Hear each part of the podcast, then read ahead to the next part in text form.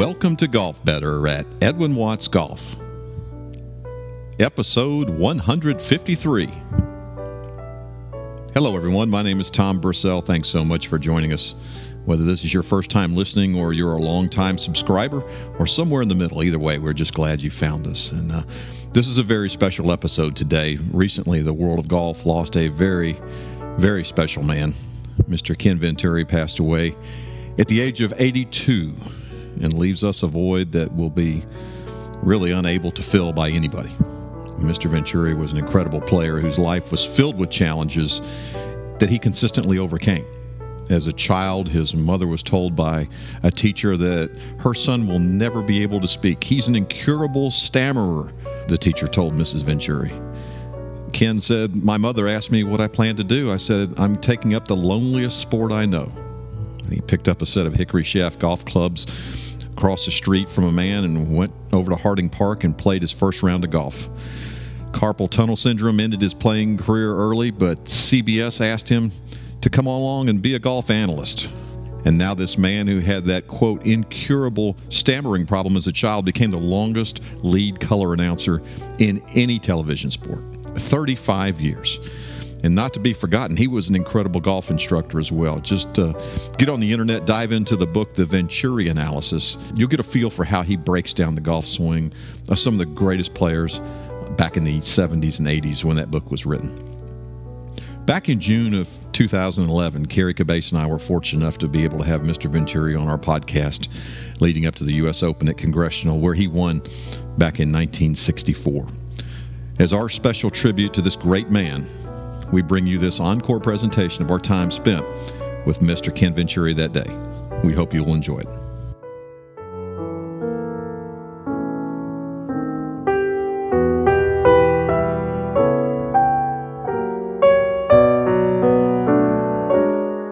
We have a very, very special guest with us today, a man who really needs no introduction but we're going to do it anyway. I mean, you may know him as the man who's brought golf into your living room with CBS for over 35 years, or you may know him as a fantastic instructor and student of the game, or you might know him as the man who won 15 PGA Tour wins, uh, the 64 Open, 1964 Tour Player of the Year, and Sportsman of the Year.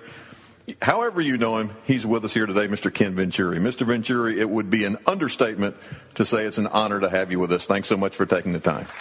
Well, thank you very much. It's nice of you to call, and I appreciate it very much. Well, this is a this is a big year. A couple things happening. First and foremost, belated happy birthday to you. Happy 80th. I don't know where all the time has gone. I don't know. Uh, I keep thinking about how, when I think back when I was caddying as a young man. As if you were 80, man, you shouldn't be around too much longer.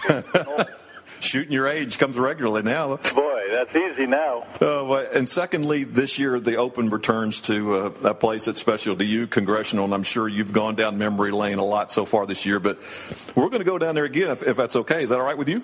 That's fine with me. Before we get to Congressional, I think a lot of our younger listeners might not know about all what you went through early in your career. I mean, the uh, the great amateur career. You were a student of Byron Nelson. Uh, the the tour wins, the success, and then the auto accident and what you had to, to fight back to get to where you were. Can you touch a little bit on that before we get into uh, that week at the Open?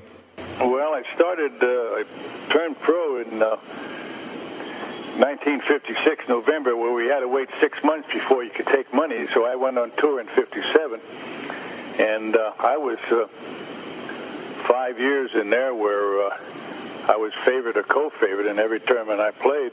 And and late in uh, 61, I was a passenger in a car, and we were hit broadsided, and, and I didn't break anything, but I just tore my whole body up, and I went through two years of a, a slump like you couldn't believe. And so coming out of that, and when I went back, it, I started back to do it when I started feeling better, and I took out my notes from Byron Nelson, and I went through all those notes and went on and started working my way out of there. And so it was a long haul, but it's something that had to be done.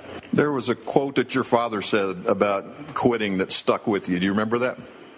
Oh, he always, he, my father had such great, uh, great sense. I don't know where he found them, but where he got them. But when I was going bad and, and uh, I thought of quitting, he said, that's the only talent in the world that takes no talent. He says anybody can quit. You're working your way up to the Open. You had to qualify for the Open. You had to go through the qualifying stage, and you get there. And I don't think people can really realize how hot it was that week at Congressional temperatures in the hundreds, humidity in the 90s. And I think I read somewhere that you didn't play a practice round longer than nine holes that week. Is that true? No, that's true. I I, uh, I was only one of two people that had uh, that qualified for the Open. Had to qualify twice.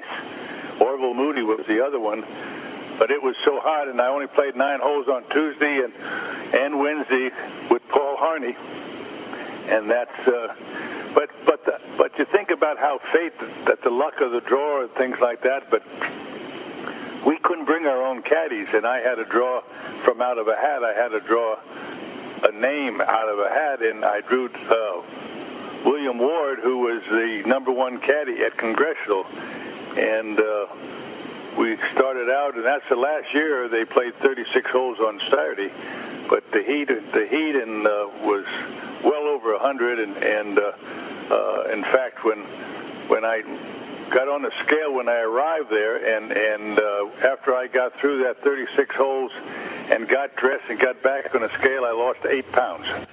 Let's talk about that last day because it was. I've only remembered two times that I can remember in my life where I thought a golfer's life was in jeopardy. One was Hubert Green back in '77 at Southern Hills with a death threat, but you you were told you were putting your life in, in danger after the first round, correct? Dr. Everett, I, I, I tell you the story here.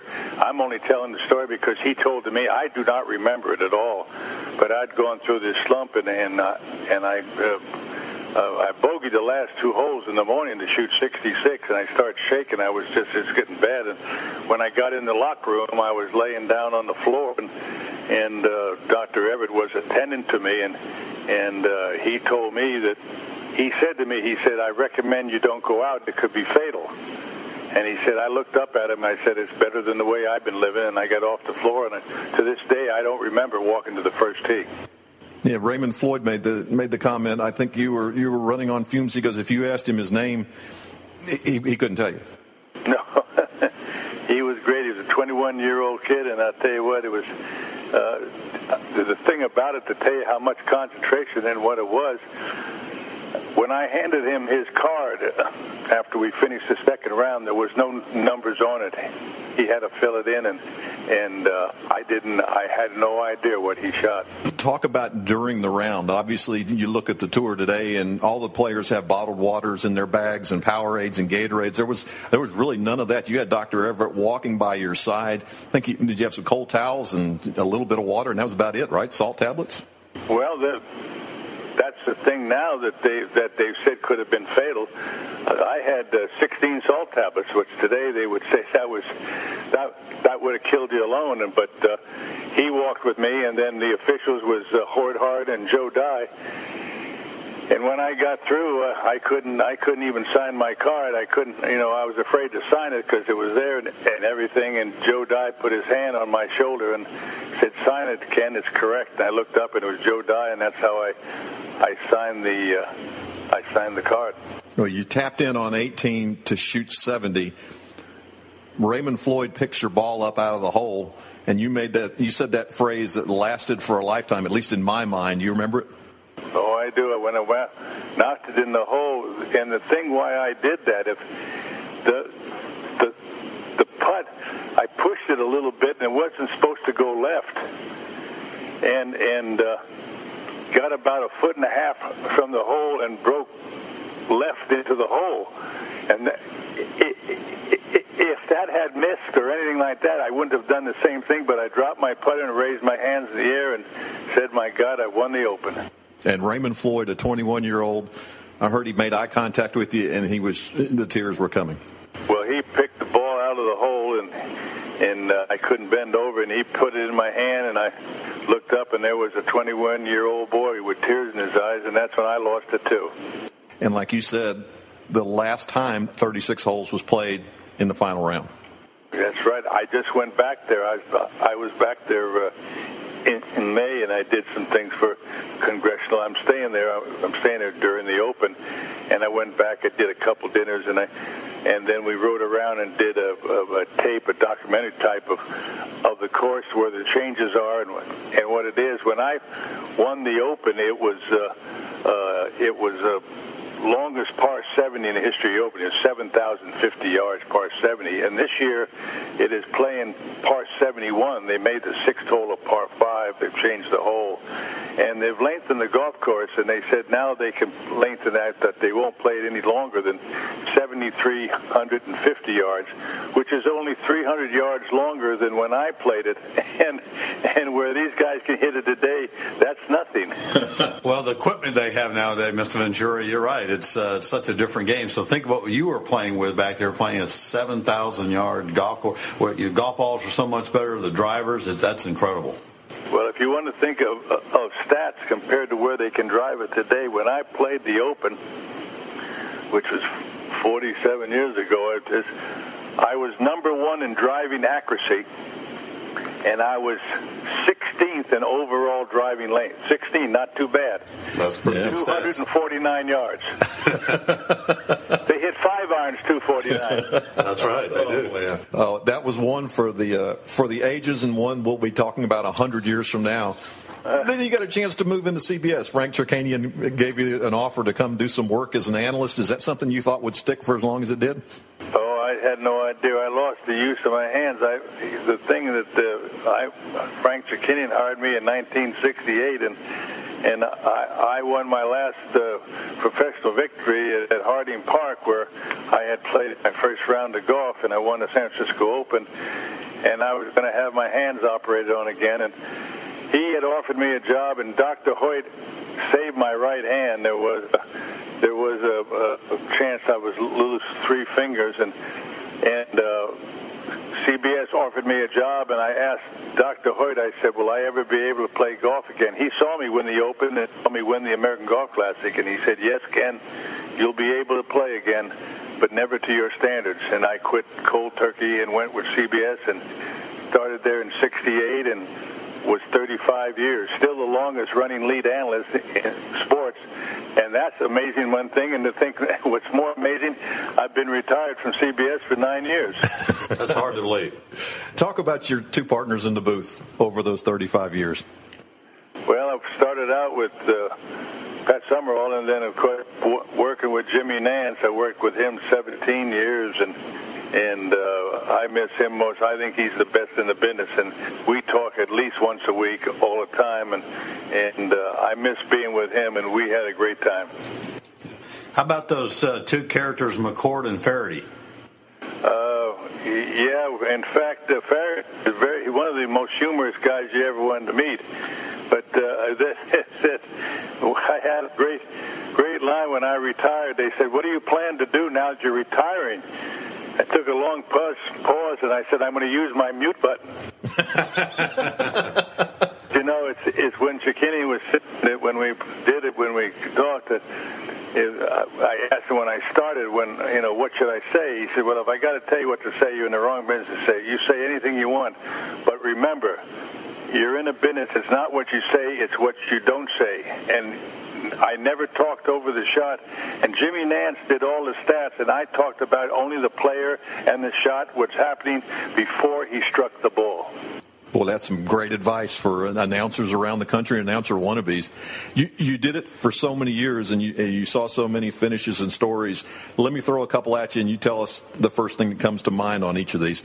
Um, 1995, Ben Crenshaw wins the second Masters. Well, that was the most amazing thing that, that he had just got back from Harvey Penick's funeral, and he said, uh, "I can't." And he still talks about it. He said, I, "I can't play worth a damn." I said, "Who cares?" And I said, "I'll tell you what you do. You go out there and play, and and pretend Harvey Penick is standing right there and watching you, and you want to look as good for him, and you for Harvey Penick." And when he won and and broke down in tears, I I." I uh, uh, Nantz t- took over because I broke down in tears myself. It was one of the most uh, um, emotional things I ever saw. I said one time when he was playing the final round, hit this big hook at the 14th hole, and it hit the tree and it bounced back in the fairway. And Jimmy said, "What about that?" I said, "I think Harvey Pennington, uh, he's in the gallery." How about 1987 playoff? Greg Norman loses in '86 to Jack, and Larry Mize chips in. Oh, that was that was one of the most amazing things. I, I did the I did the playoff. In fact, that's the first time someone was on the ground. Uh, this is a, quite a story. Is that Frank wanted me on the ground for the playoff? He said if there's a playoff, and Cliff Roberts said no. I don't want anybody or announcers and, and down on the fairway. And he says, uh, he said, Frank Chirkinian said, well, he'll he'll do a job. He said, well, call up in here. So he calls me in, and Cliff Roberts says, they want you on the ground. He says, if you're on the ground, what kind of questions would you ask the players? I said, Mr. Roberts, if you came over to me with a microphone and I'm in a playoff, I'd hit you over the head with it.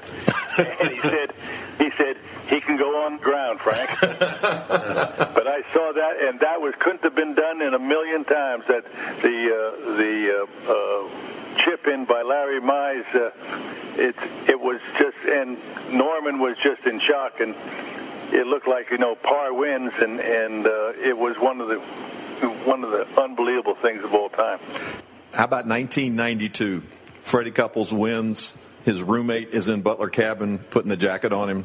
That, well, that, that was year. emotional too because when they were when they were going to school, Jimmy Nantz always wanted to be announcer, and and uh, Freddie Couples always talked about winning the Masters, and so they used to pretend they were interviewing it in the Masters, and they both got very emotional because it was like going back in time. And in fact, the thing about it when I was practicing all the time, because I took up golf because of my handicap, my stammering. I'm on the stuttering foundation, but but the thing about that is that when I was hitting balls, it was always nothing, anything else. It was always this is for the U.S. Open. It was oddly that I had brought that up myself.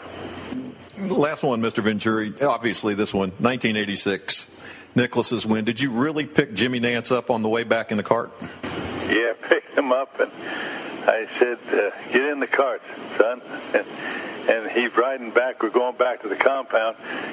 I said, "You may do 50 more Masters, but I'll tell you right now, you'll never see a better one than this." But the thing about it is that is that when you look at it, you know, of of destiny, you know.